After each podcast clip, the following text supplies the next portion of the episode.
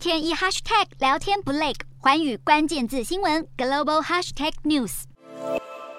美国总统拜登在十三号抵达以色列，一落地就跟前来迎接的以色列总理拉皮德先碰个拳头，两人还勾肩搭背，看起来相当友好。这是拜登就任总统后第一次访问中东，强调美国与以色列的关系比以往都更加稳固。拜登此行的目的之一是要强化中东区域稳定，抵抗伊朗、俄罗斯和中国的影响。而拉皮德则称呼拜登是一位伟大的犹太复国主义者。拜登造访了耶路撒冷的犹太屠杀纪念馆，也会在当地和以国领袖进行两天的会谈，然后在十五号与巴勒斯坦的自治政府会面。拜登访中东的另一个重要目的是要说服美国在波斯湾的盟友，在当前高通膨形势下增加石油产量，协助降低油价。因此，拜登接着还要马不停蹄直飞沙乌地阿拉伯出席波斯湾峰会。值得注意的是，白宫以防疫为由，表示拜登此行会尽量减少与官员们握手，但拜登还是多次被捕捉到握手和贴面吻的画面。面白宫声称少握手的真正原因，可能跟二零一八年记者哈绍吉在沙乌地阿拉伯被谋杀有关。因为美国情报单位相信这件事情的幕后主使是沙国王储沙尔曼，而拜登当时甚至痛斥沙国是贱民国家。因此外界猜测，白宫是要试图维护拜登政治正确的形象，避免拜登被拍到与沙国王储的握手合照。